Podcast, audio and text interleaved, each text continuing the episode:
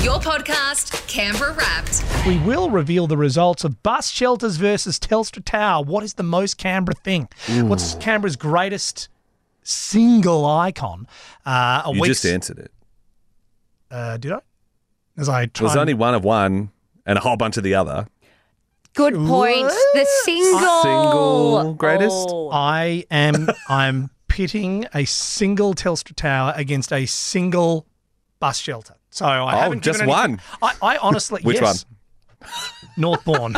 All right, we will um we'll go to those results. I haven't seen the results. You- Okay. do you know the results? I don't. Okay, and so you I love heart for on on Facebook, Mix 106.3 Canberra Facebook would have given your vote to the bus shelter, and a thumbs up would have given your vote to Telstra Tower. I always feel like the thumbs up gets a. a a 10% advantage. Yeah, it's the default reaction. So I'll have a look at that.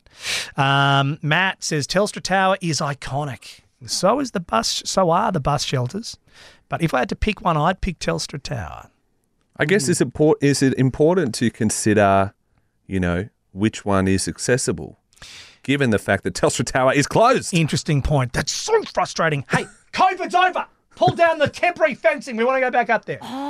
Because I remember uh, we would often have functions uh, at the Telstra Tower. Not and it would be anymore. No one. Really? So no one's been able to go like into the Telstra Tower since COVID.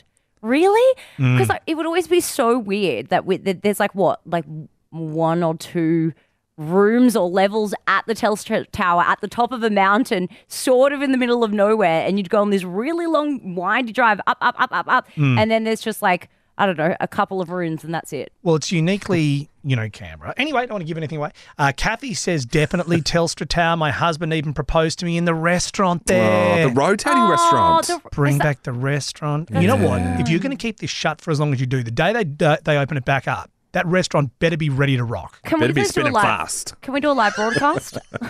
If the restaurant's there, we'll chuck one in there for free. I'm not sure we can do that. oh, what, what- uh, and Roger's got fired. Jess says, for me, it's Telstra Tower has always, it's Telstra Tower. It's always meant I'm home. True. When you're coming back in over the federal highway, and you see the point. That's what she says. She said, My parents used it as a means of telling me we were almost home when, when returning home from traveling, and I do the same with my kids. So, look, Telstra Tower looks like it's going to romp it in here.